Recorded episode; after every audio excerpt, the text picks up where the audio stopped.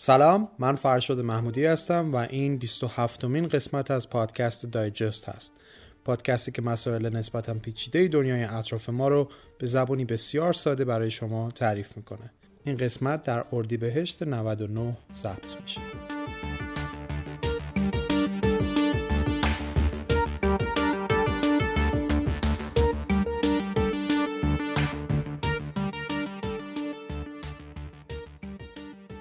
خب امیدوارم که حال همه شما خوب باشه و از کرونا دور باشید. آرزو می‌کنم که هر چی زودتر سایه تاریک این بیماری از زندگی ما انسان ها هم کنار بره. شرایط خاص این روزها و ماها به خاطر همهگیری کرونا و تمام حرف و حدیث های پیرامونش از تئوری های توطعه گرفته تا ترسی که تو جون بسیاری خونه کرده باعث شد که موضوع این قسمت رو به چند بیماری همهگیر بزرگ تاریخ اختصاص بدم. بیماریایی که تغییرات بزرگی رو در تاریخ رقم زدن. در واقع اگر به تاریخ نگاه کنیم می‌بینیم که کرونا اولین و بزرگترین بیماری همهگیر در جهان نبوده و نیست. و می‌فهمیم که بعد از چنین فجایعی معمولا مدل های حاکمیتی دنیا دچار تغییرات چشمگیری شدند و شاید اگر این فجایع نبودن زندگی ما به شکل امروزی نبود. خلاصه بریم ببینیم که بزرگترین بیماری هایی که دنیای انسان ها را دگرگون کردن چی بودن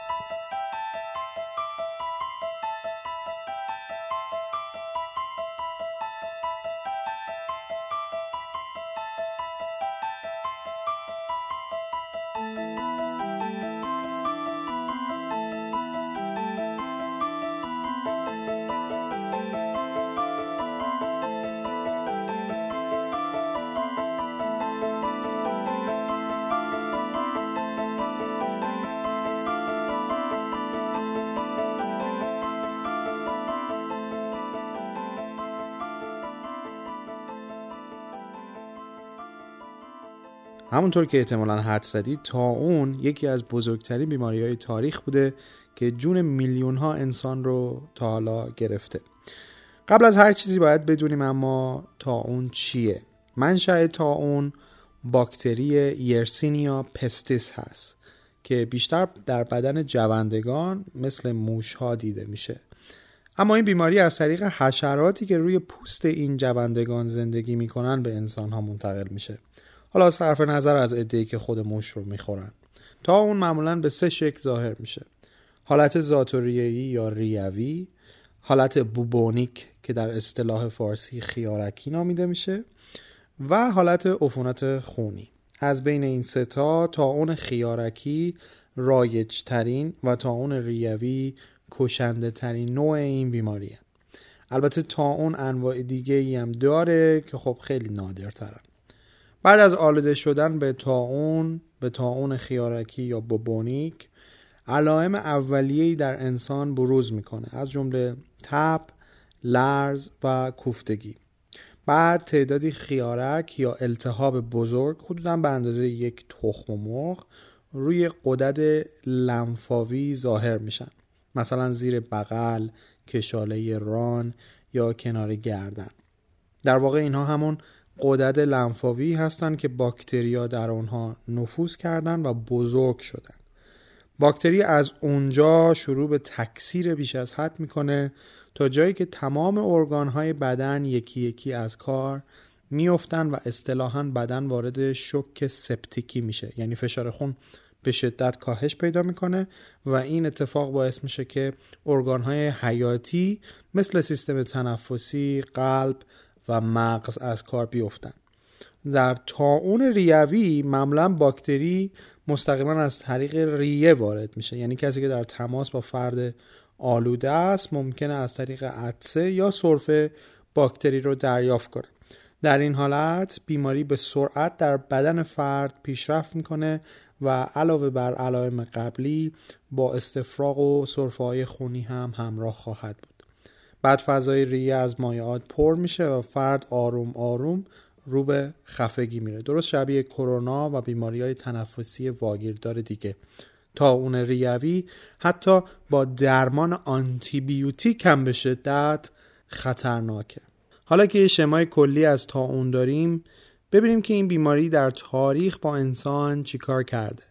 تا اون در طول تاریخ به کرات سلامت انسانها رو تهدید کرده. اما سه همهگیری و شیوع گسترده داشته که منجر به دگرگونی جهانی شده. از اولین همهگیری خیلی بزرگ این بیماری به عنوان تاون جاستینین یاد میشه که در سال 541 بعد از میلاد مسیح رخ داد. این تاون اولین بار در مصر ظاهر شد بعد وارد فلسطین شد و از اونجا امپراتوری روم شرقی رو در بر گرفت. اسم این تاون برگرفته از امپراتور وقت روم شرقی جاستینیان بزرگه. این اولین دوره شیوع گسترده تاون خیارکی بود. تخمین ها میگن این تاون بین سی تا پنجاه میلیون نفر یعنی حدود نصف جمعیت جهان رو کشت. این بیماری سرنوشت امپراتوری روم شرقی رو هم تغییر داد. یکی از اهداف جاستینیان این بود که قدرت امپراتوری روم رو احیا کنه. اما نه تنها این امر میسر نشد بلکه تا اون عاملی شد برای سقوط این امپراتوری.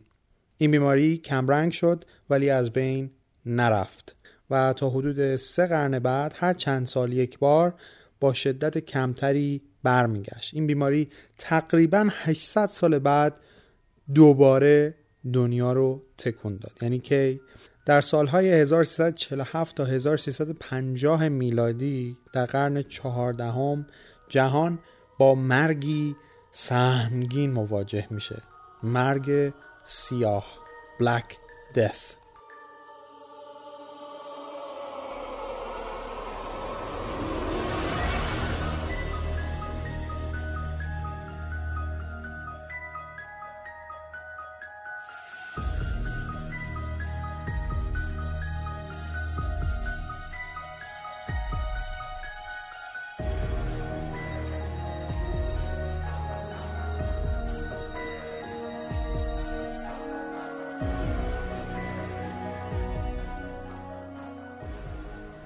مرگ سیاه دومین همهگیری بزرگ و جهانی تا اون بود که این بار از آسیا شروع و از طریق مسیرهای تجاری وارد سیسیل ایتالیا شد و تمام اروپا رو درگیر کرد مرگی که یک سوم جهان رو کشت تخمین ها از حدود 50 تا 100 میلیون کشته حکایت می کنند.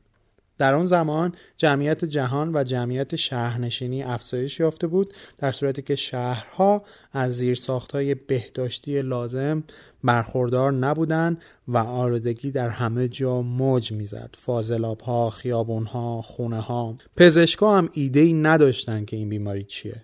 شاید تصویر مردانی با لباس های بلند و ماسک های شبیه به منقار پرنده رو دیده باشید. همین تصویری که روی کاور پادکست هم هست. این تصویر یک پزشک در زمان تاون قرون وسطاست. اونا تصور می‌کردن که این بیماری از طریق تنفس وارد میشه.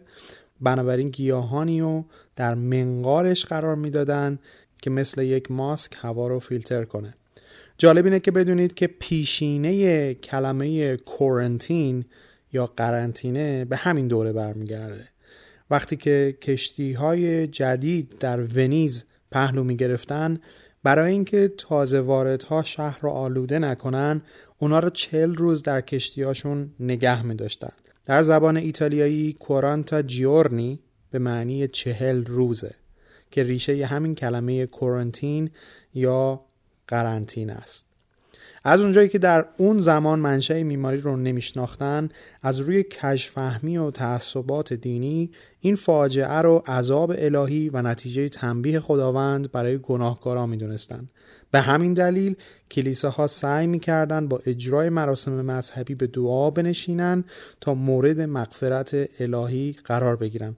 اما هیچ کدام از این کارها چاره ساز نبود و حتی کشیش ها و مردان مذهب هم جون می‌دادند گروه های افراطی زیادی در این زمان به وجود اومدن.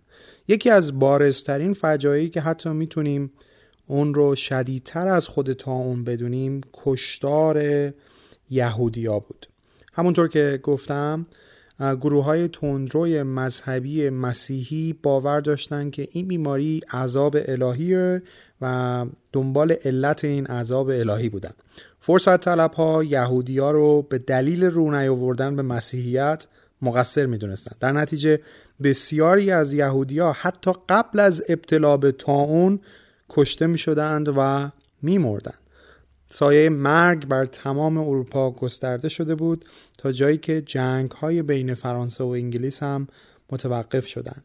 یکی از بزرگترین اتفاقاتی که تا اون مسببش بود از بین رفتن سیستم فئودالیسم در اروپا مخصوصا در انگلیس بود در قسمت سیستم های اقتصادی قسمت 23 گفتیم که تا اون باعث شد نیروی انسانی شاغل در عراضی فئودال ها به شدت کاهش پیدا بکنه. این کاهش چشمگیر نیروی کار اکوسیستم اقتصادی اروپا رو بعد از اون تغییر داد. اونقدر نیروی کار کم شده بود که رعیت حق انتخاب بیشتری داشت. حاضر نبودن با حقوق قبلی کار کنن و نیروی کار بیش از قبل خواهان داشت. برای همین فعودال ها مجبور شدند که حقوق و چهار تا پنج برابر افزایش بدن و امکانات بیشتری هم در اختیار نیروی کار قرار بدن. از اون طرف با کاهش جمعیت شهری بسیاری از رعیا به شهرها کوچ کردند و مشاغلی غیر از کار روی زمین رو انتخاب کردند چون بستر بیشتر کارها تا قبل از اون کار روی زمین بوده در قسمت 23 مفصلا توضیح دادیم که این ماجرا چطوری بستری بود برای ظهور پدیده‌ای به نام سرمایهداری یا همون کاپیتالیسم همهگیری تا اون از طرف دیگه باعث شد قدرت وایکینگ ها هم کم بشه و از رویای اکتشاف آمریکای شمالی صرف نظر کنند. تغییرات ناشی از مرگ سیاه مستقیم یا غیر مستقیم یکی از بزرگترین تحولات تاریخی بشر یعنی رونسانس رو هم رقم زد.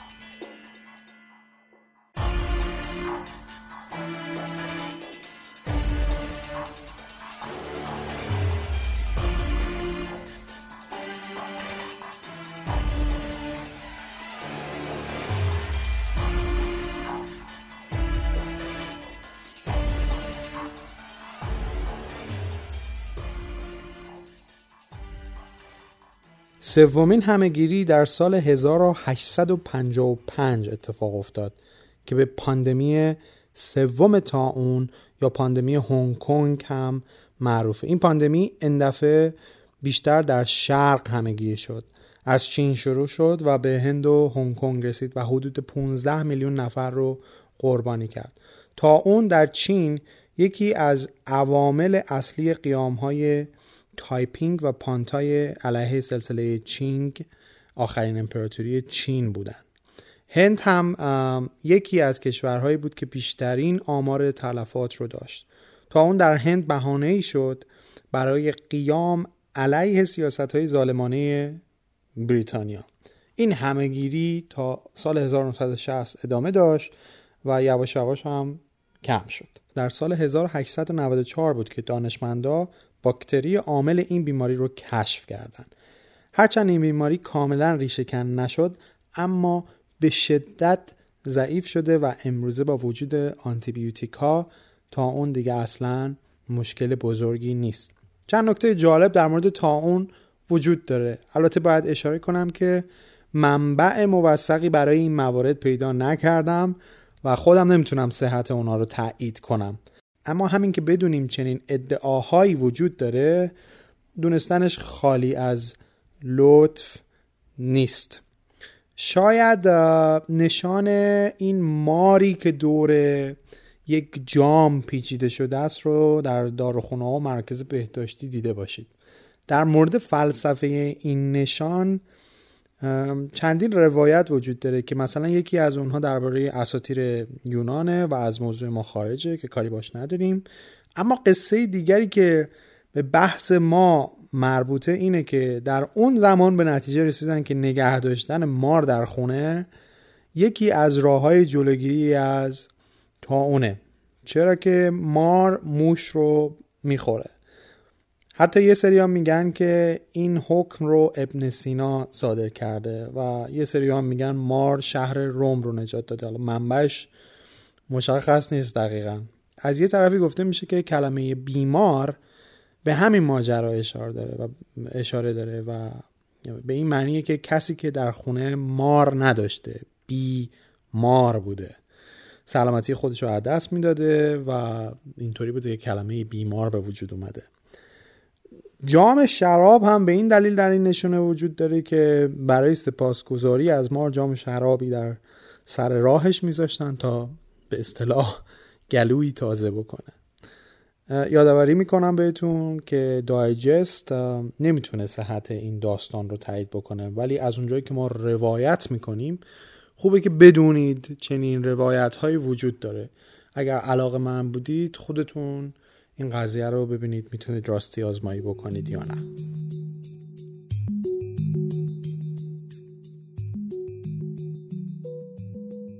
اسپانسر این قسمت از پادکست دایجست اپلیکیشن بنتوه.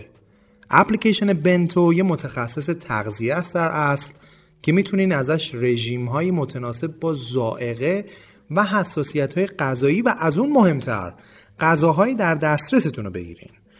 رژیم های بنتو رو متخصصین تغذیه بر پایه اصول تغذیه علمی و به روز دنیا تهیه می‌کنن.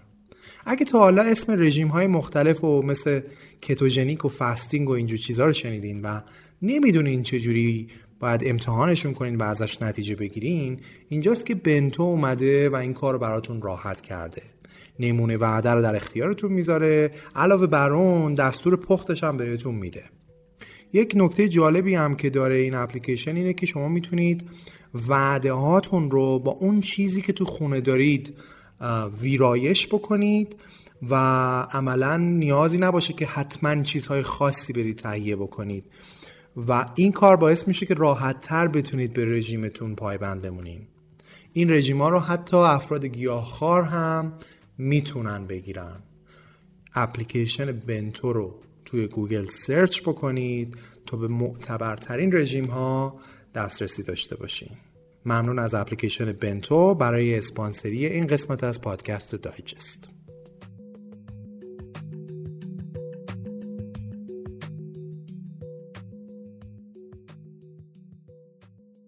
بیماری بعدی که می‌خوایم از اون صحبت کنیم از ویروسی به اسم واریولا میاد.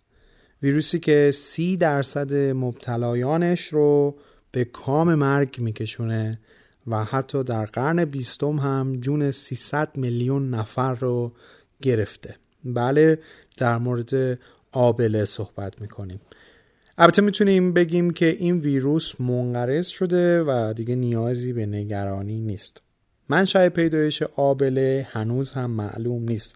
به نظر میاد که اولین حضور این ویروس به امپراتوری مصر در قرن سوم قبل از میلاد مسیح برمیگرده وقتی که جوشهایی روی سه مومیایی دیده شدن.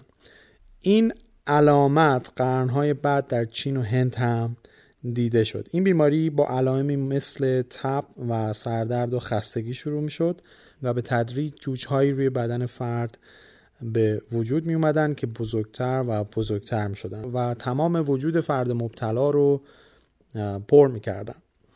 احتمالا اسم آبله شما رو یاد آبل مرغون میندازه ولی این دو بیماری تفاوتاشون با هم خیلی زیادن.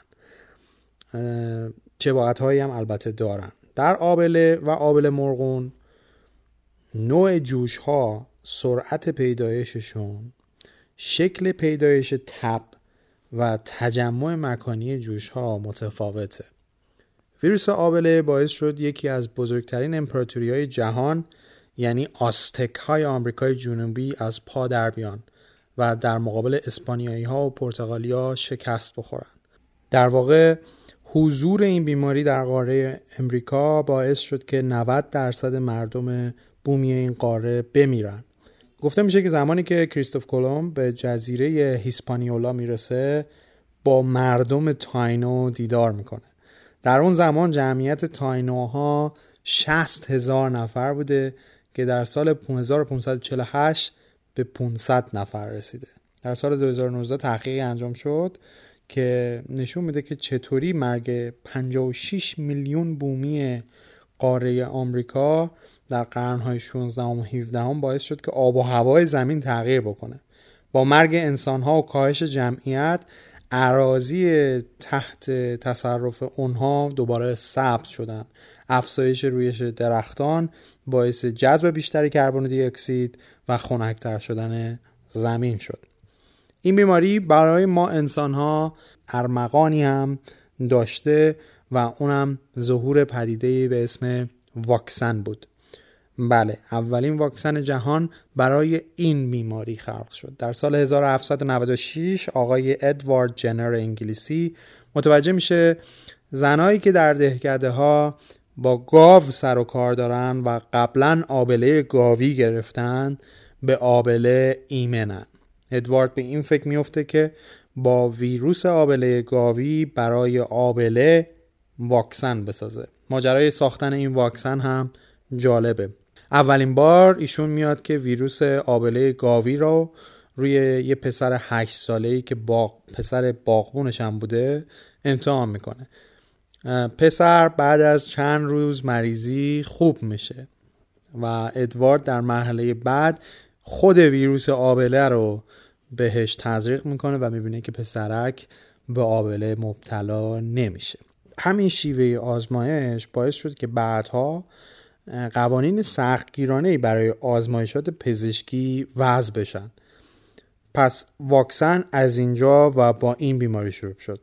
پادکست استرینکست یک اپیزود کامل و جذاب در مورد تاریخچه واکسن داره که داستان همین ماجراست و بهتون پیشنهاد می‌کنم که گوش بدید. ماجرای خود این ادوارد جنر و اون پسر باغمونش هم خیلی مفصل تعریف می‌کنه که ببینید چجوری ادوارد از این قضیه سوء استفاده کرد و حالا شانس آوردیم که نتیجه مثبت شد. خلاصه آخرین موارد ابتلا به آبله هم در سال 1978 شناسایی شدن و بعد از اون هم دیگه این بیماری دیده نشده و ما می‌تونیم بگیم که امروزه جهان آری از این ویروسه.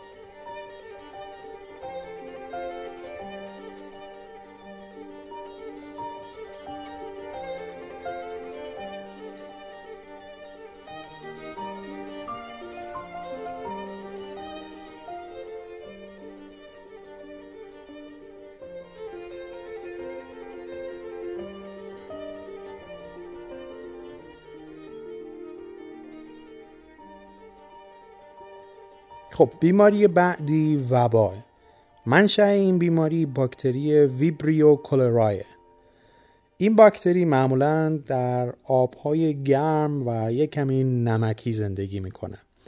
انسان ها معمولا از طریق نوشیدن آب آلوده به این بیماری مبتلا میشن.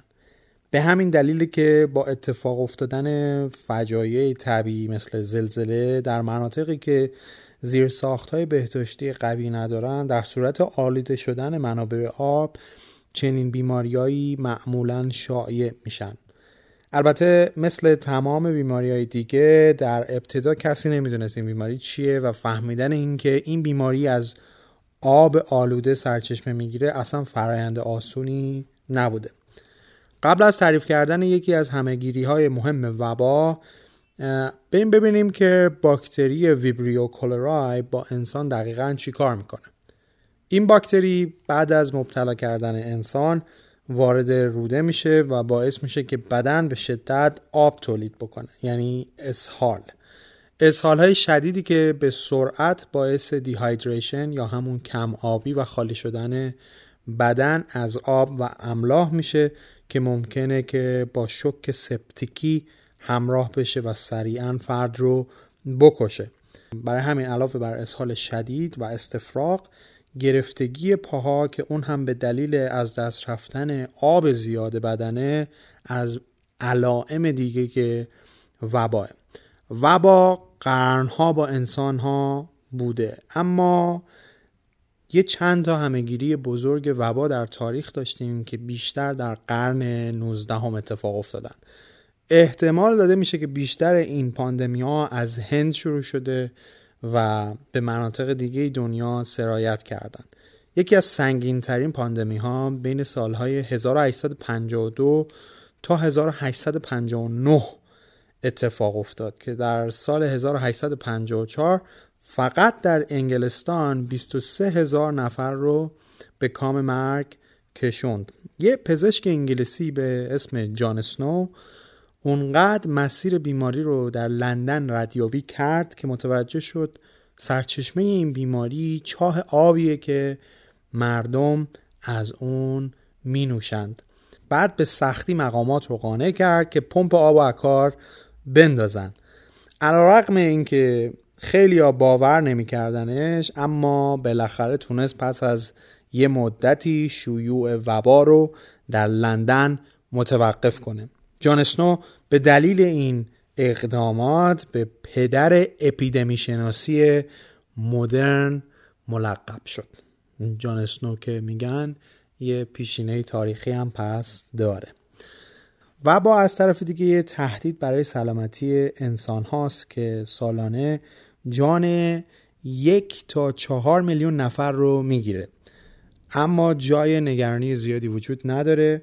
چون که با آنتیبیوتیک و درمان های مثل ORS میشه راحت این بیماری رو درمان کرد واکسن بابا هم وجود داره اما کاملا انسان رو ایمن نمی‌کنه. در نهایت یکی از پیامدهای وبا برای ما این بوده که باعث شد بهداشت عمومی مورد توجه بسیار زیادی قرار بگیره و زیر ساختای شهری مثل شبکه فاضلاب و تصفیه آب سالم بیشتر بشن و بیشتر هم حائز اهمیت باشند. خب یکی دیگه از بیماری های بزرگ جهان که هنوز هم درمانی براش پیدا نشده ویروس HIV و ایدز هست به دلیل اینکه قبلتر یه قسمت کامل رو به ایدز اختصاص دادم در این قسمت دیگه من توضیح دربارهش نمیدم و پیشنهاد می‌کنم که به قسمت 18 پادکست دایجست رجوع کنید و اون قسمت رو گوش کنید چون اون کامل دیگه راجبه ایدز هست. اما بریم سراغ بیماری بعدی که یکی از قدیمی ترین و معروف ترین هاست یعنی آنفولانزای ناماشنا. آنفولانزا یک عفونت ویروسی واگیرداره که معمولا روی سیستم تنفسی تاثیر می‌ذاره و سالانه صدها هزار نفر رو می‌کشه. هر سال بین 3 تا 5 میلیون نفر به این بیماری مبتلا میشن و یه چیزی بین 290 تا 650 هزار نفر هم جون خودشون رو از دست میدن بله همین آنفولانزا یکی از کشنده ترین بیماری هست. در تاریخ شاهد یه سری از همهگیری های آنفولانزایی هستیم که حتی یک سوم جمعیت جهان رو درگیر کرده علائم این بیماری تب ناگهانی عطسه و سرفه آبریزش بینی بدندرد و یه موقعهایی هم اسهال و استفراغه. یکی از تفاوت‌های اصلی آنفولانزا با سرماخوردگی یکی از تفاوت‌های اصلی آنفولانزا با سرماخوردگی ساده ناگهانی بودن اون مخصوصا در تبه. تفاوت دیگهش اینه که معمولا سرماخوردگی در سینوس ها متمرکز میشن. و آنفولانزا به سیستم تنفسی و ریه ها حمله می‌کنه. البته تشخیص بیماری پیچیدگی زیادی داره و به عهده پزشکه. شدت بیماری هم از تفاوت‌های دیگه این دوتا بیماریه که معمولا تو آنفولانزا شدیدتره. علائم آنفولانزا معمولا یک تا چهار روز بعد از ابتلا خودشون رو نشون میدن. معمولا بیشتر افراد طی دو هفته بدون درمان خاصی بهبود پیدا می‌کنن. اما در بعضی از مواقع پیچیده میشه این قضیه و به زاتوریه و برونشیت و بیماری های سینوسی منجر میشه. اما سوال اینه که آنفولانزا اصلا از کجا اومده؟ گفته میشه که آنفولانزا هزاران ساله که با ما انسان ها بوده. هرچند که در ایام قدیم نه چنین اسمی داشته و نه دلایل اون شناخته شده بوده. خود کلمه آنفولانزا که در انگلیسی بهش میگیم اینفلوئنزا اولین بار در سال 1357 میلادی در فلورانس ایتالیا به کار رفت. اونجا یک اپیدمی اتفاق میفته که ازش به عنوان اینفلوئنزا دیفردو به معنی تأثیر سرما یاد می شده ویروس آنفولانزا چهار نوع داره A, B, C, D. انواع A و B همونایی هستند که مسبب اپیدمی های فصلی میشن. نوع C که معمولا خیلی نادره و منجر به مشکلات تنفسی خفیف میشه و نوع دی هم دام ها رو تحت تاثیر قرار میده و با انسان زیاد کاری نداره. البته آنفلانزای نوع A پرنده ها و خوک ها و اسب و دیگر حیوانات رو هم مبتلا می‌کنه. خود ویروس نوع A بر اساس دو تا آنتی دو نوع از آنتیژن تقسیم بندی میشه. فرض کنید روی این ویروس ها میخ های وجود داره که برای اتصال به سلول های میزمان به کار میرن. مثل همین شکلی که هر روز داره تو تلویزیون راجع به ویروس کرونا نشون میده. این میخا دو دستن. یه دسته رو به اختصار بهشون H میگیم که در حکم کلید برای باز کردن سلول و ورود به اون استفاده میشن. و دسته دوم میخا رو بهشون N میگیم که در رها کردن ویروس گیر افتاده کاربرد دارن. تا به امروز 18 گونه مختلف از دسته H و 11 گونه از دسته N کشف شدن. حتما عبارت آنفلانزای H1N1 رو شنیدید. H1N1 این یعنی ویروس نوع A با گونه اول از زیر شاخه H و گونه اول از زیر شاخه N. آنفلانزای H3N2 هم به همین ترتیبه. اما با گونه سوم از زیر شاخه H و گونه دوم از زیر شاخه N. تقسیم بندی گروه B این ویروس این شکلی نیست و معمولا بر اساس زنجیره است که زنجیره یکی از اون نشأت گرفته شده. این زنجیره هم که معمولا مردم رو درگیر می‌کنن دو تاست. یکیش بی یاماگاتاس و یکیش هم بی ویکتوریا هستن. آنفولانزا یه ویروسی که بسیار جهش می‌کنه و تکامل پیدا می‌کنه و معمولا ساختار H و N رو هی به هم میرزه به همین دلیله که ما دفعات متعددی در طول زندگیمون به آنفولانزا دوچار میشیم. سرعت انتقال این بیماری انقدر زیاده که مبتلا نشدن به ویروس عملا ممکن نیست. در نتیجه واکسن زدن یکی از راه های ایمنسازی بدنه. البته واکسن 100 درصد از ما در مقابل آنفولانزا محافظت نمی‌کنه. اما تا حد بسیار زیادی کمک کننده است. معمولا هر سال چند مدل ضعیف شده از انواع مختلف آنفولانزا رو. که پیش بینی میشه در اون سال شایع بشن رو به عنوان واکسن به بدن تزریق می‌کنن و بدن پاتنهای مخصوص به اونها رو شروع می‌کنه به ساختن که باعث جلوگیری از مبتلا شدن ما بشه. اما حالا که با این ویروس آشنا شدیم بریم به سراغ یکی از همهگیری های بزرگ آنفولانزا در تاریخ که دو سال پیش صد سالگی اون رو ما پشت سر گذاشتیم. آنفولانزای اسپانیایی در سال 1918 اتفاق افتاد و 500 میلیون نفر رو در جهان آلوده کرد و 50 میلیون نفر رو کشت. همین صد سال پیش یک بیماری اتفاق میفته که 500 میلیون نفر این عددهایی که الان راجع به کرونا می‌بینید و ببینید اون زمان چی بوده. 500 میلیون نفر مبتلا شدن 50 میلیون نفر مردن. این بیماری ابتدا در اروپا آمریکا و بخشهایی از آسیا دیده شد. ویروس این بیماری H1N1 بود و اصطلاحا آنفولانزای خوکی نامیده میشه. البته در این باره بحث های زیادی مطرح است ولی بیشتر رفرنس های معتبری که من بررسی کردم این آنفولانزا رو خوکی می‌دونن. سال 1918 دقیقا همون سالیه که در آبان ماهش جنگ جهانی اول به پایان می‌رسید. اوج ابتلا به آنفولانزا در همین پاییزه که رخ میده. شدت بیماری به حدی بود که گاهی فرد مبتلا طی چند ساعت یا چند روز میمرد. تو آمریکا تعداد سربازهایی که بر اثر ابتلا به این آنفولانزا جون دادن بیشتر از تعداد کشته شده در جنگ جهانی اول بود. نکته تعجب آور در خصوص این پاندمی این بود که بیشتر جوانها را درگیر می‌کرد اتفاقا این بار. البته شرایط جنگی جوانان رو بیشتر مستعد ابتلا می‌کرد. کشتی با وضعیت بهداشتی ضعیف پر بودن از سرباز. وضعیت اونقدر اسفناک بود که یه سری از تخمین ها میزان کشته ها را تا 100 میلیون نفر هم تخمین زدن. اما به دلیل اینکه کمبود اسناد پزشکی وجود داره. هیچ وقت نمی‌تونیم دقیق به این آمار پی ببریم. حتی امروزش هم این اتفاق درست نمیافته. می‌بینیم دیگه.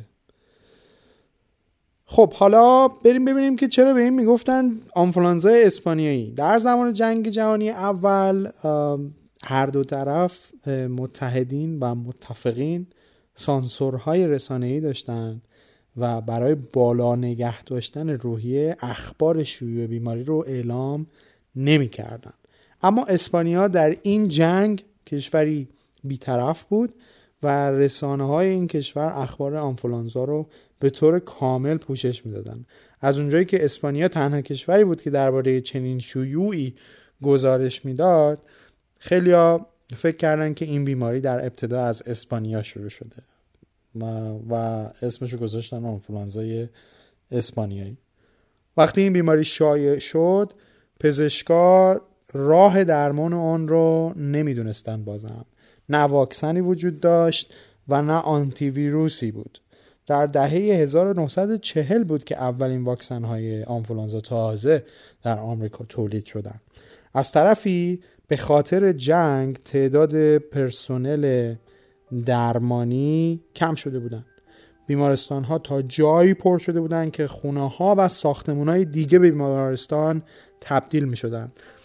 در اون مقطع هم مقامات به مردم توصیه می‌کردن که از ماسک استفاده کنن مدرسه ها و اماکن عمومی هم تعطیل شده بودن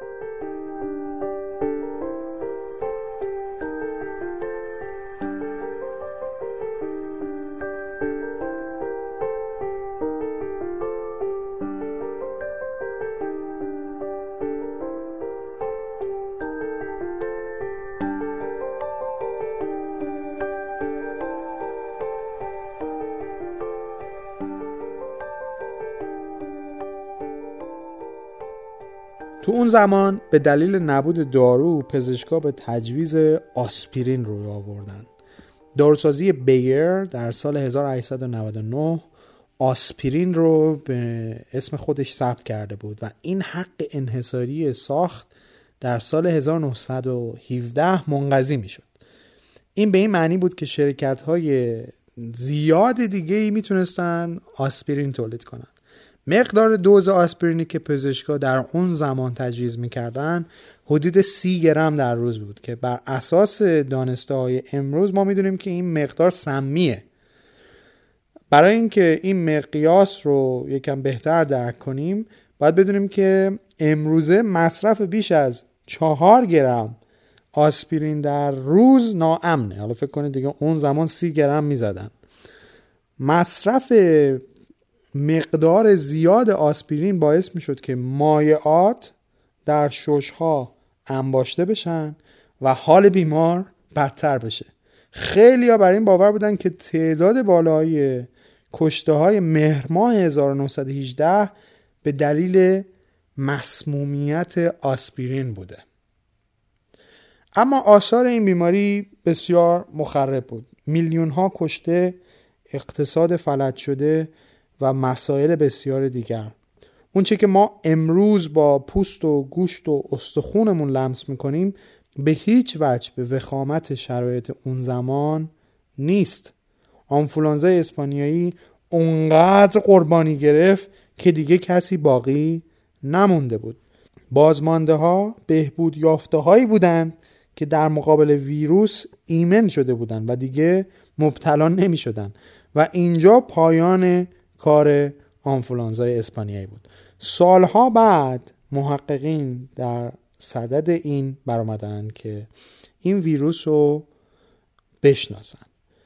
اونا برای زنده کردن ویروس به آلاسکا رفتند و یه سری از این جنازه هایی که اونجا در یک شهری مدفون شده بودند رو نبش قبر کردند و اصطلاحا به پروژه احیا کردن این ویروس reconstruction reconstruction آنفلانزای اسپانیایی میگن که بسیار هم داستان جالبی داره که علم بهش افتخار می‌کنه. یک داستان خیلی مفصلیه برای کسایی که قصه های علمی زیاد دوست دارن.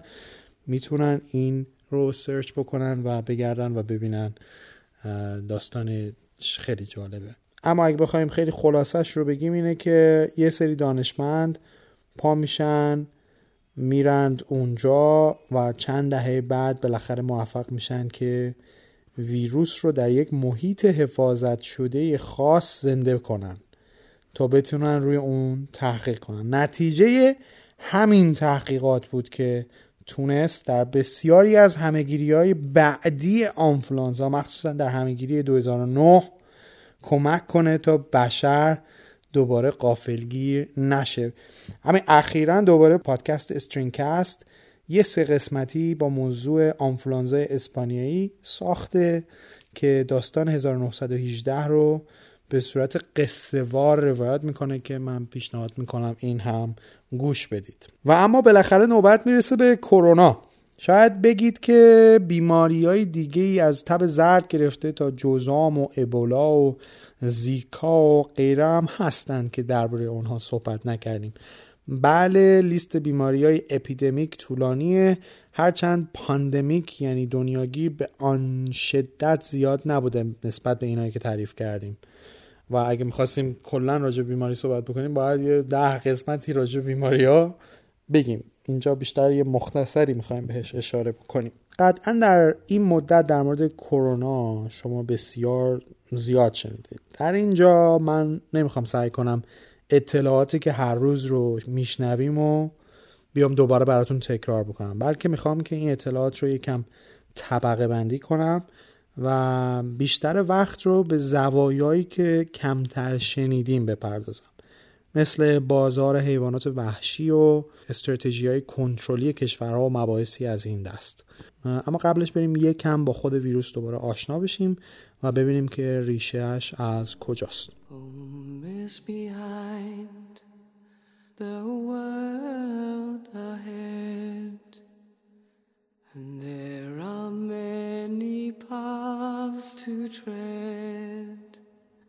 Through shadow. To the edge of night until the stars are all alight.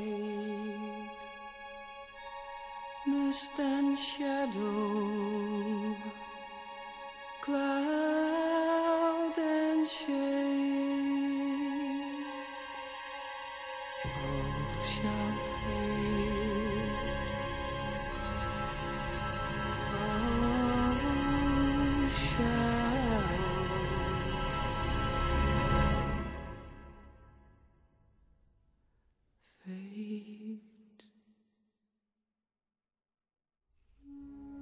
ممکنه اولین چیزی که به نظر برسه شباهت زیاد این بیماری به آنفولانزا باشه.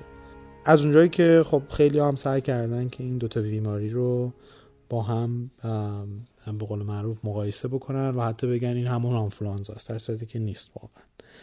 حتی علائم تب و سرفه هم در آنفولانزا وجود داره و مثل ویروس کرونا جدید 2019 می‌تونه منجر به زاتوریا بشه. ولی این بیماری اصلا نباید به آنفولانزا تشبیه بشه چون که به مراتب خطرناکتره. یکی از دلایل این تفاوت سرعت شیوع کرونا در بیماری های عفونی واگیردار شاخصی به اسم Basic Reproduction Number وجود داره که با R صفر نشون داده میشه. این شاخص نشون دهنده اینه که هر یه نفر به طور متوسط چند نفر رو مبتلا می‌کنه.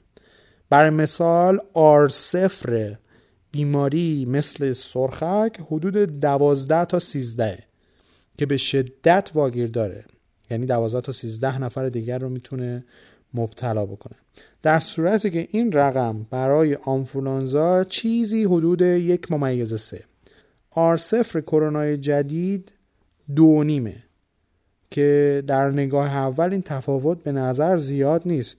اما اگر مدل سازی کنید متوجه میشید که بعد از دهمین دوره انتقال آنفولانزا 56 نفر رو مبتلا کرده و کرونا بیشتر از 2000 نفر رو. تفاوت این دو بیماری در اینجاست که مشخص میشه.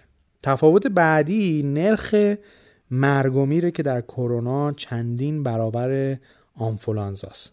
برای مثال نرخ مرگ و میر آنفولانزا در آمریکا یک دهم درصده. در صورتی که این نرخ برای کرونا چیزی حدود 3.5 درصد و تا الان در جهان نزدیک به 6 درصد هم بوده. البته نکته ای که در اینجا مقفول مونده اینه که این نرخ مرگ و میر در کرونا از آمار کسایی که تست دادن و کرونا مثبت بودند محاسبه شده. اما هنوز مشخص نیست که واقعا چند نفر از ما مبتلا شدیم تا این عدد به عنوان مخرج کسر قرار بگیره. ممکنه افراد بسیار زیادی مبتلا شده باشن اما حتی خودشون هم نفهمیده باشن که قطعا هم همین شکل بوده. در نتیجه اگر میزان کل مبتلا شدگان رو بتونیم مشخص بکنیم اون موقع عدد نرخ مرگ و میر به شدت کمتر میشه. تفاوت مهم دیگه بین این دو در دوره نهفتگی بیماریه. دوره نهفتگی در ابتلا به کرونا می‌تونه بین پنج روز تا دو هفته باشه. یعنی این مدت طول می‌کشه تا علائم بیماری در بدن فرد مبتلا نمود پیدا بکنه. در صورتی که در آنفولانزا از زمان ابتلا تا احساس مریض شدن نهایتا یک یا دو روز طول می‌کشه. در نتیجه همین دوره نهفتگی می‌تونه سرعت انتقال رو به شدت بیشتر بکنه. تفاوت بعدی باز در جدید بودن ویروس کرونا 2019 یعنی که تا به حال سیستم ایمنی هیچ انسانی با این ویروس روبرو نشده بوده و هیچ کس به صورت طبیعی از این بیماری مسون نبوده. در صورتی که در آنفولانزا اینطوری نیست و همین امر کنترل بیشتر آنفولانزا رو راحتتر می‌کنه. این دوتا بیماری در نرخ بستری شدن بیماران هم با هم متفاوتن. در آنفولانزا فقط دو درصد مبتلاها نیازمند بستری هن. در صورتی که در کرونا نرخ بستری و نیاز به مراقبت های بیمارستانی بین 20 تا 30 درصده. خب حالا که تا یه حدی با تفاوت های بین آنفولانزا و کرونا جدید آشنا شدیم می‌تونیم روی خود کرونا دقیق بشیم تا ببینیم چیه و چرا به اون جدید میگیم. یعنی آیا قبلا کرونا های دیگری هم وجود داشته یا نه؟ ویروس کرونا ویروس جدیدی نیست و زنجیره از در حقیقت ویروس هاست. به همین دلیله که به ویروسی که این روزها به وجود اومده میگن کرونا جدید. ناول. واژه کرونا ریشه لاتین داره و از کلمه کراون به معنی تاج میاد. در اصل به خاطر شکل تاجدار بودن این ویروسه که بهش کرونا گفته میشه. این ویروس ها بسیار خطرناکن و چهار نوع دارن. نوع آلفا، بتا، گاما و دلتا. که البته ویروس های انسانی از نوع آلفا و بتا هستن. ویروس های کرونا می‌تونن هم پرنده ها رو آلوده کنن و هم پستانداران میشه گفتش که خفاش که تنها پستاندار پرنده جهان هست میزبان این ویروس هاست و به دلیل سیستم ایمنی بسیار بسیار قوی و خارق‌العاده خفاش ها خود این موجودات در بیشتر مواقع به این ویروس مبتلا نمیشن و تنها از اون میزبانی می‌کنن. همهگیری های کرونا معمولا زمانی اتفاق میفتند که این ویروس از طریق خفاش به یک حیوان دیگر و از اون حیوان به انسان منتقل میشه. طی این فراینده که ویروس ها جهش پیدا می‌کنن و تغییر شکل میدن. گفته میشه که ویروس کرونا فعلی از بدن خفاش به بدن مورچهخوار و از مورچهخوار به انسان منتقل شده. نکته مهم اینه که مورچه خار یکی از قاچاق شونده ترین حیوانات وحشی جهان در حقیقت. در بین شرقی ها به خصوص چینی ها و ویتنامی ها مورچه خار ارزش خیلی بالایی داره. هم از لحاظ اینکه یک غذای لوکس به حساب میاد و برای مهمانهای خاص سرو میشه و هم به دلیل اینکه باور دارن پوست این حیوان خواص درمانی بسیار زیادی داره. تاثیرگذاری در درمان روماتیسم و بیماری های پوستی یه سری از این خواصن که البته علم پزشکی به هیچ وجه چنین چیزی رو ثابت نکرده. تجارت مورچهخوار اصلا چیز جدیدی نیست و از قرنهای گذشته هم مرسوم بوده.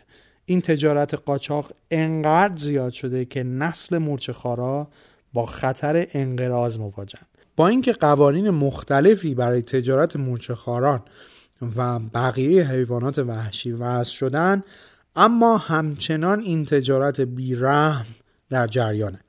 البته این بحث تنها مختص به مورچه خار نیست. اساسا تجارت حیوانات وحشی از سگ و گربه تا خرس و خفاش و مار و میمون و حیوانات دیگه هم موضوعیه که دولت ها مخصوصا دولت چین همواره باهاش درگیرن. در اپیزود ایدز گفتیم که یکی از تئوری های مطرح در زمینه پیدایش ویروس HIV منتقل شدن اون از میمون به انسان بوده. سال 2002 بود که یک ویروس کرونا دیگه به اسم سارس از همین بازار حیوانات وحشی شیوع پیدا کرد که به 26 کشور جهان هم سرایت کرد و حدود 800 نفر رو کشت. گفته میشه که سارس سارس قبلی از گربه های سیوت به انسان منتقل شدن. در اون زمان هم چین بعد از شیوع بیماری به سرعت دستور تعطیلی این بازارها رو صادر کرد. اما بعد از یه مدتی سختگیری ها رو دوباره گذاشت کنار. الان 18 سال بعد دوباره یک ویروس دیگه از همین بازارهای حیوانای وحشی و این بار از ووهان منتشر شده که تمام کشورهای جهان رو درگیر کرده و کسی نمی‌دونه چند میلیون نفر رو مبتلا کرده. این بازارها در اقصا نقاط جهان وجود دارند اما بازارهای چین به علت تنوع جانوری بیشتر بسیار مهمترند البته تقاضای زیادی هم در چین ناگفته نمونه که وجود داره. دلیل این تنوع وسیع جانوری در بازارهای چین به خاطر تصمیمیه که دولت این کشور در دهه های پیش گرفت. چین در دهه هفتاد میلادی در آستانه فروپاشی بود. قحطی گسترده بالغ بر 36 میلیون نفر رو کشته بود و رژیم کمونیستی اون زمان که تمام چرخه تولید غذا رو در اختیارش داشت نمی‌تونست شکم جمعیت 900 میلیون نفریش رو به درستی سیر کنه. در نتیجه برخلاف ایدئولوژی های کمونیستی در سال 1978 اجازه داد که کشاورزی خصوصی صورت بگیره و این انحصار رو برای خودش از بین برد. از اینجا به بعد بود که صنایع بزرگ کنترل دامداری یا کشاورزی مواد غذایی رایج مثل تویور یا خوک یا از این قبیل رو در اختیار خودشون گرفتن. اما از یک طرف دیگه کشاورزا و دامدارای کوچکتر که تاب رقابت با بالادستی ها رو نداشتن رفتن به سراغ تجارت حیوانات وحشی. یعنی یک بازار کوچکتر و تخصصی تر که برای شرکت های بزرگ به صرفه نبود. اولش این بیزنس های کوچیک اصطلاحا در حیاط پشتی خونه انجام می شدن مثلا خانواده ها لاک پشت پرورش می‌دادن. اینطوری بود که این صنعت با پرورش مار و لاک پشت و از این جور حیوانات یواش یواش پا گرفت. دولت چین که می‌دید مردم می‌تونن از این طریق درآمدزایی داشته باشن و به نوعی خودشون رو سیر کنن مخالفت و سختگیری در این زمینه نداشت. از اونجایی هم که دولت نمی‌تونست وضعیت اقتصادی رو بهبود ببخشه حتی مردم رو تشویق می‌کرد که به هر نحوی که می‌تونن از طریق فعالیت های سازنده رزق و روزی خودشون رو تأمین کنن. در سال 1988 دولت چین قانونی رو تصویب می‌کنه که شکل تجارت حیوانات وحشی رو تغییر میده. قانون حفاظت از حیات وحش. در بند سوم این قانون اومده که منابع حیات وحش متعلق به دولت و دولت از حقوق قانونی و منافع افرادی که در توسعه و بهره برداری از منابع حیات وحش سهیم هستند محافظت می‌کنه. نکته اینه که وقتی شما حیات وحش رو به عنوان منابع طبیعی قلمداد می‌کنید می‌تونید برای منافع انسان مورد استفاده قرارش بدین. از یه طرف دیگه در بند 17 این قانون دامداری حیات وحش تشویق شده و دولت برای این کار مجوز هم صادر می‌کنه. اینجاست که این صنعت متولد میشه. دامداری های کوچیک حیوانات وحشی به بیزنس های صنعتی بزرگ تبدیل شدن دامداری بودن که با سه تا خرس شروع کرده بودن و کارشون رسیده بود به جایی که هزار تا خرس داشتن تنوع جانوری هم بود که داشت افزایش پیدا می‌کرد. همزمان که این بازار قانونی در حال رشد بود پوششی شد برای بازارهای غیر قانونی حیات وحش. از جمله ببر، مورچهخوار، کرگدن و از این قبیل. در سایه این بازارهای قانونی حیات وحش بود که این حیوانات هم به چین قاچاق می شدن. اینجا بود که در سال 2002 ماجرای ویروس سارس از دل همین بازارها بیرون اومد. چین بعد از شیوع سارس این بازارها رو بست اما بعد از یه مدتی دوباره باز شدن. ارزش این بازارها در چین در سال 2004 به حدود 14 میلیارد دلار می رسید که در مقایسه با جی دی پی چین خب خیلی ناچیزه. اما همین مقدار ناچیز قدرت لابی کردن بالایی در دولت چین داره و به خاطر همین نفوذه که چین اجازه میده این بازارها همچنان وجود داشته باشن. برای مثال دولت چین در سال 2016 مجوز دامداری ببر و مورچهخوار رو هم صادر کرد و در سال 2018 اندازه ارزشی این بازارها نزدیک به 20 میلیارد دلار شد. در واقع این صنعت با استفاده از روش های مارکتینگی رشد خودش رو به طور مداوم بیشتر می‌کنه. چطوری؟ با معرفی کردن کالاهای خودش به عنوان محصولاتی که قدرت فیزیکی شما رو زیاد می‌کنن قدرت جنسی شما رو افزایش میدن بیماری های شما رو درمان می‌کنن و تبلیغات این چنینی که مثال های اون رو در فرهنگ خودمون هم زیاد می‌بینیم که قطعا رفتید پشت این یک سری از فروشگاه این بولتین بوردهایی که نوشته که قدرت جنسی شما فلان می‌شود قدرت فیزیکی شما فلان می‌شود. تو مملکت خودمون هم زیاده. اما هیچ کدومشون هیچ کدوم از این ادعاها ثابت نشده این روش ها باعث شده که محصولات چنین بازارهایی برای قشر ثروتمند جذاب باشه در اصل برخلاف عقیده رایج اکثر مردم چین حیوانات وحشی را مصرف نمی کنن. بلکه این ثروتمندان و افراد قدرتمندترند که مشتری این محصولاتن که یه اقلیت کوچیکی هم هستن. اما همین اقلیت کوچیکه که می‌تونه برای بازنگه داشتن این بازارها فشار زیادی به دولت وارد بکنه.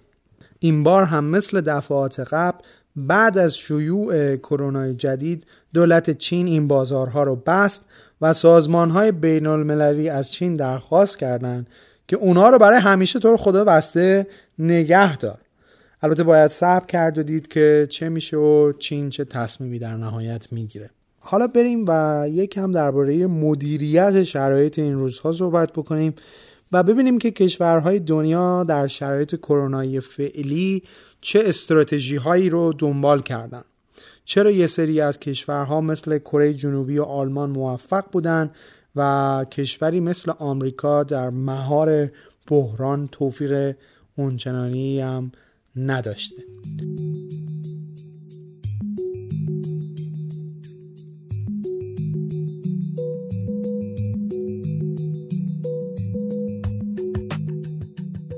اسپانسر این قسمت دایجست شرکت ابر آروانه ابر آروان به عنوان تنها ارائه دهنده زیرساخت یک پارچه ابری در ایران بستری رو فراهم کرده تا همه کسب و کارهای کوچیک و بزرگ بتونن از مزیت‌های فناوری ابری استفاده کنند. اگر شما هم سایت یا کسب و کار آنلاینی دارید می‌تونید با استفاده از محصولات ابر آروان مثل CDN، سرور ابری، پلتفرم ویدیو یا پخش زنده از این مزیت‌ها بهره مند بشید. برای دریافت اطلاعات بیشتر درباره خدمات ابر آروان به سایتشون به آدرس arvancloud.com سر بزنید.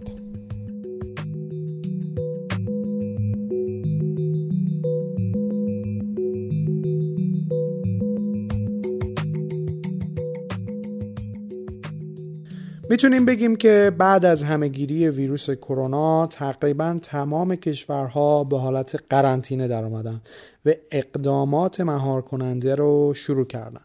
در تمام کشورهای دنیا از لزوم تخت کردن منحنی یعنی flattening the curve برای مقابله با کرونا صحبت میشه. حالا این چیه؟ از اونجا که به نظر می‌رسه دسترسی به درمان این ویروس در آینده نزدیک موثر نباشه و واکسن هم دست کم تا یک سال دیگه آماده نمیشه گویا گریزی از این وضعیت نیست. پس چه باید کرد و در حقیقت قرنطینه چه فایده ای داره؟ احتمالا تا الان از تلویزیون و منابع دیگه خبری نمودارهای شیوع رو دیدید. این نمودار برای اپیدمیا معمولا شبیه یک هشت فارسی هست عدد هشت فارسی. که صاف میره بالا و برمیگرده پایین مثل یک وی برعکس. و بیانگر اینه که سرعت ابتلا در جامعه با شیب زیاد رشد می‌کنه و پس از رسیدن به یک اوج افت می‌کنه و نزولی میشه. البته حالا اون هشت رو انقدر اون نوکش رو شما تیز در نظر نگیرید. البته این شیب در بیماری های مختلف متفاوته. همه کشورها باید به نوعی این نمودار رو طی کنن. موضوع اینه که هرچه این شیب تندتر باشه یعنی این هشت تیزتر باشه به اتفاق ناگواری منجر میشه که تمام کشورها در تلاشند که مانع اون بشن. این اتفاق ناتوانی زیرساخت بهداشت و سلامت کشور در پاسخگویی به نیاز درمانی و مراقبتی بیمار است فرض کنید که از یک پای این نمودار هشت شکل دارید بالا میرید. در یک نقطه از این خط مثلا در یک چهارم اون توقف کنید و از این نقطه یک خط افقی بکشید که نمودار هشتی رو قطع بکنه. این خط صاف که از روی پایه های این هشت ما داره الان میگذره در اصل توان زیرساخت سلامتی کشوره. این توان برای هر کشور متفاوته و محل قرارگیری این خط روی نمودار به میزان قوی بودن زیرساختهای بهداشتی اون کشور بستگی داره. این خط به شما میگه که توان من یعنی من کشور من دولت برای مراقبت از بیمارا در این حده. مثلا سه هزار بیمار در روز پنج هزار بیمار در روز. و اگر تعداد بیمارا از این میزان بیشتر بشه سیستم بهداشت و سلامت دچار فروپاشی میشه. در نتیجه تعداد افرادی که جون خودشون رو به خاطر نداشتن امکانات و منابع از دست میدن به شدت زیاد خواهد بود. به همین دلیل استراتژی اکثر کشورها اینه که با خونه نگه داشتن مردم شکل اون نمودار هشتی تیز رو عوض کنن و کاری کنن که قله نمودار از خط افقی توان یعنی توان زیرساختی کشور بالاتر نره. یعنی شکل نمودار از یک هشت تیز به یک تپه با شیب کم تبدیل بشه. یک هشته که خیلی عریض و عریضه در حقیقت. این یعنی اینکه در هر واحد زمانی تعداد افراد کمتری مبتلا بشن تا سیستم سلامت در بلند مدت دچار فروپاشی نشه و بتونه جون انسانهای بیشتری رو نجات بده. پس دلیل اصلی این قرنطینه خونگی اینه که نمودار منحنی رو در بلند مدت تخت تر کنیم. حالا در این حین دولت ها همزمان با مدیریت بحرانی کشور مثل تنظیم عرضه و تقاضا و تقویت بنیه سلامتی کشور یه جنگ دیگه ای هم برای ریشهکن کردن کرونا شروع می‌کنن که از شیوع بیشتر جلوگیری کنه که اینا معمولا شامل سه تا فعالیت کلیدیه. یک ایزوله سازی دو آزمایش و سه ردیابی. یکی از تفاوت‌های اصلی در نحوه مدیریت کردن کشورهای مختلف و تجربه کردن نتایج متفاوت شیوه مدیریت کردن این سه فعالیت بوده. مثلا کره جنوبی که یکی از نمونه های برتر مدیریت کرونا در جهان قلمداد میشه به خوبی تونسته این ستا این ستا فعالیت رو به انجام برسونه.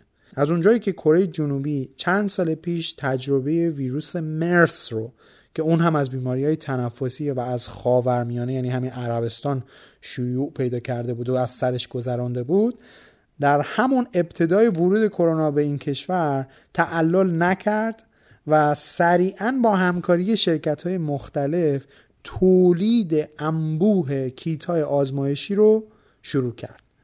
چون که می‌دونست ردیابی یکی از حلقه های اصلیه و برای انجام این کار باید بتونه افراد زیادی رو آزمایش کنه. کار دیگه ای که کره جنوبی کرد این بود که از روش ردیابی فرد به فرد استفاده کرد. contact tracing یعنی به محض اینکه متوجه می شدن یا حدس می زدن که کسی به کرونا مبتلا شده یا احتمال ابتلا در اون وجود داره بعد از انجام آزمایش تاریخچه تمام تعاملات و رفت و آمدهای اون رو بررسی می‌کردن. تو چه ساعتی کجا رفته چه کسی رو دیده از چه جایی خرید کرده و غیر و زالک بعد از اون از تک به تک این افراد و مکانها تست می‌گرفتن. یعنی مثلا می‌گفته آقا من فلان از موقعی که اومدم رفتم داییمو دیدم خالمو دیدم پسرمو دیدم دو تا دوستامو دیدم می‌رفتن سراغ تک تک اینها. درست مثل کاراگاه ها این گزارشات رو هم به صورت ناشناس در سایت ها و رسانه های دیگه به اطلاع عموم مردم میرسوندن. مثلا یه اپلیکیشنی وجود داشت که به صورت ناشناس نشون می‌داد که افراد مبتلا در کدوم محدوده و خیابون ها تردد کردند و از کدوم سوپرمارکت خرید کردند با استفاده از این اطلاعات خود مردم می‌دیدند که چه محیط هایی خطرناکند و و نباید به اونجا مراجعه کنند همزمان با این کارها تمام افراد مبتلا ایزوله می شدن. نتیجه این مدیریت خوب کاهش سریع شیب منحنی بود و این نمودار هشتی شکل تبدیل به یک تپه شد در حقیقت. یک کشور دیگه که این استراتژی رو به خوبی اجرا کرده آلمانه. پیشبینی خوب آلمان و تولید انبوه کیت های آزمایش این امکان رو به این کشور داد که بتونه آزمایش های زیادی رو به خوبی انجام بده. همون کاری که ایسلند تقریبا بهتر از همه کشورهای دنیا انجام بده. می‌تونیم بگیم که این کشور تقریبا تمام شهروندهای خودش رو تست کرده. و می‌خواد بکنه. منظورم ایسلنده. در واقع این روشه که نرخ واقعی مرگ و میر و بسیاری از آمارهای اپیدمیولوژیک رو مشخص می‌کنه. کاری که سایر کشورها انجام میدن اینه که از افراد دارای علائم تست می‌گیرن و عملا معیار این داده ها case به case نه نرخ شیوع در جامعه. این آمادگی در تست گرفتن و تولید کافی کیت ها و جدی گرفتن به موقع بیماری همون کاریه که آمریکا نتونست به خوبی انجام بده. آمریکا علی‌رغم این که وضعیت رو از ماه‌ها پیش تحت نظر داشت اما از آف آمادگی کافی برخوردار نبود و الان بزرگترین کانون شیوع کرونا در جهانه.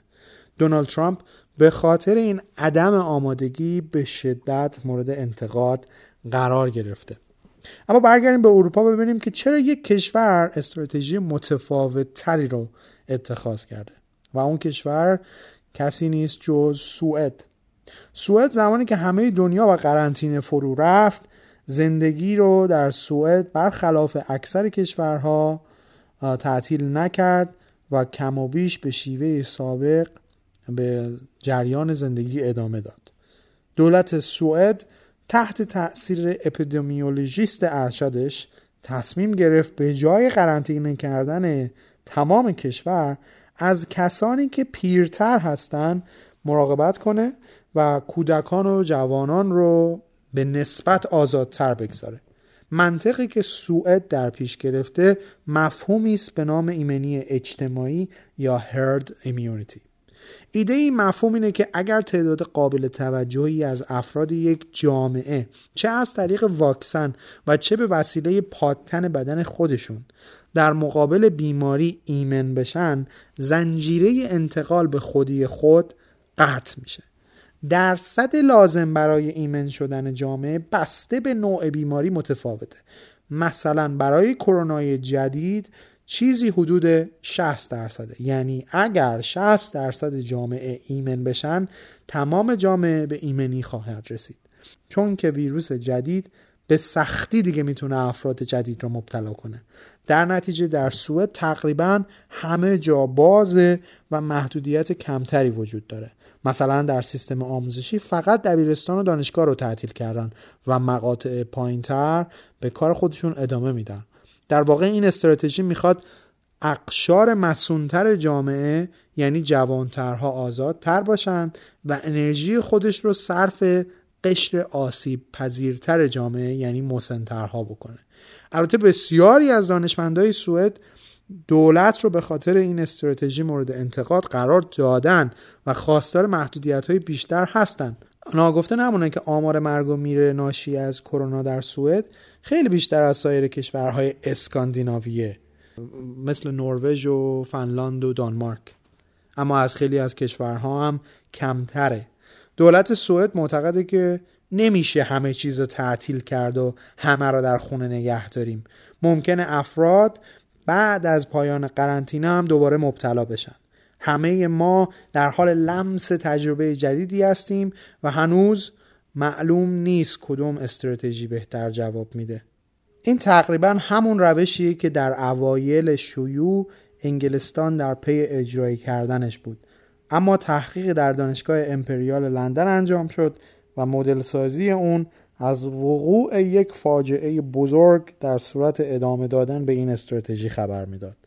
بنابراین انگلیس این سیستم رو رها کرد و به جرگه دیگر کشورها در قرنطینه پیوست.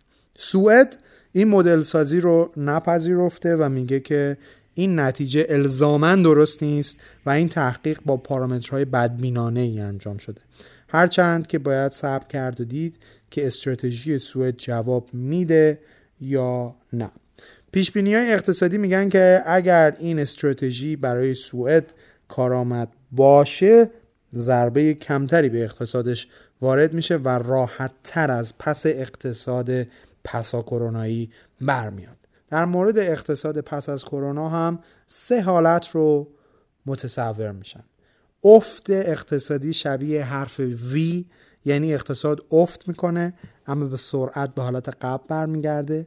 افت اقتصادی شبیه حرف یو یعنی اقتصاد افت می‌کنه و بازگشتش به حالت قبل سریع نه به آنچنان خواهد بود و افت اقتصادی شبیه حرف L یعنی اینکه اقتصاد پس از افت تا مدت بسیار طولانی در رکود میمونه. یکی از مسائلی که روی اقتصاد business های درگیر کرونا تاثیر داره میزان تاب‌آوری اون business برای سرپا موندنه.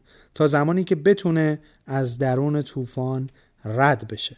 یک کسب و کار بسته به آمادگی قبلیش تا حدی می‌تونه از یک دوره رکودی عبور کنه و میشه استراتژی هایی برای برگشتنش به حالت قبل متصور شد. اما اگر این طوفان بیش از حد ادامه پیدا بکنه می‌تونه به از بین رفتن ماهیت وجودی اون business منجر بشه.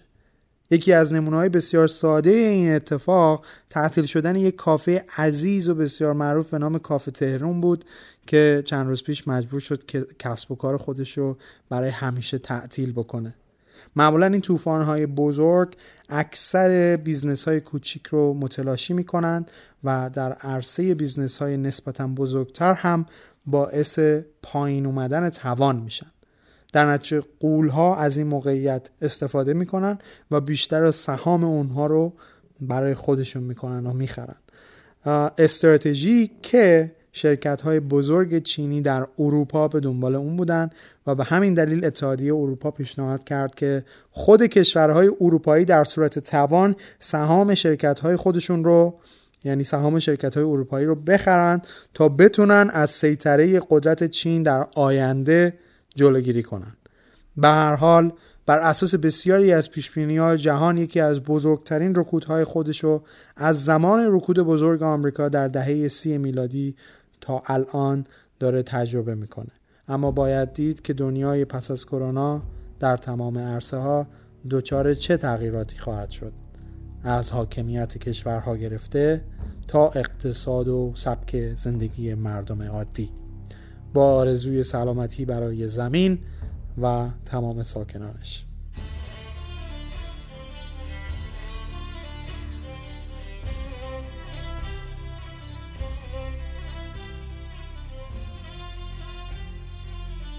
خب این قسمت از پادکست دایجست هم تموم شد و مرسی از اینکه با دایجست همراه بودید.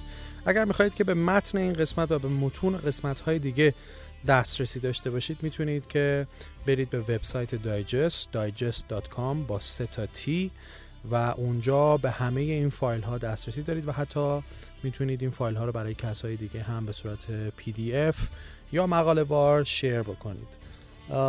از طرف دیگه اگر دوست داشتید که به صورت خودخواسته و داوطلبانه از پادکست Digest حمایت بکنید یک صفحه مرتبط با این قضیه هم در این سایت وجود داره. که پذیرای حمایت های داوطلبانه شما هم هست. در ضمن ما رو در شبکه های اجتماعی مثل اینستاگرام و توییتر هم می‌تونید دنبال بکنید. اتفاقات جانبی و جالبی در این صفحه ها میفته از قبیل اطلاعات تکمیلی تصاویر و حتی بعضی مواقع مسابقات و نظرسنجی های مختلف از قسمت های مختلف پادکست دایجست.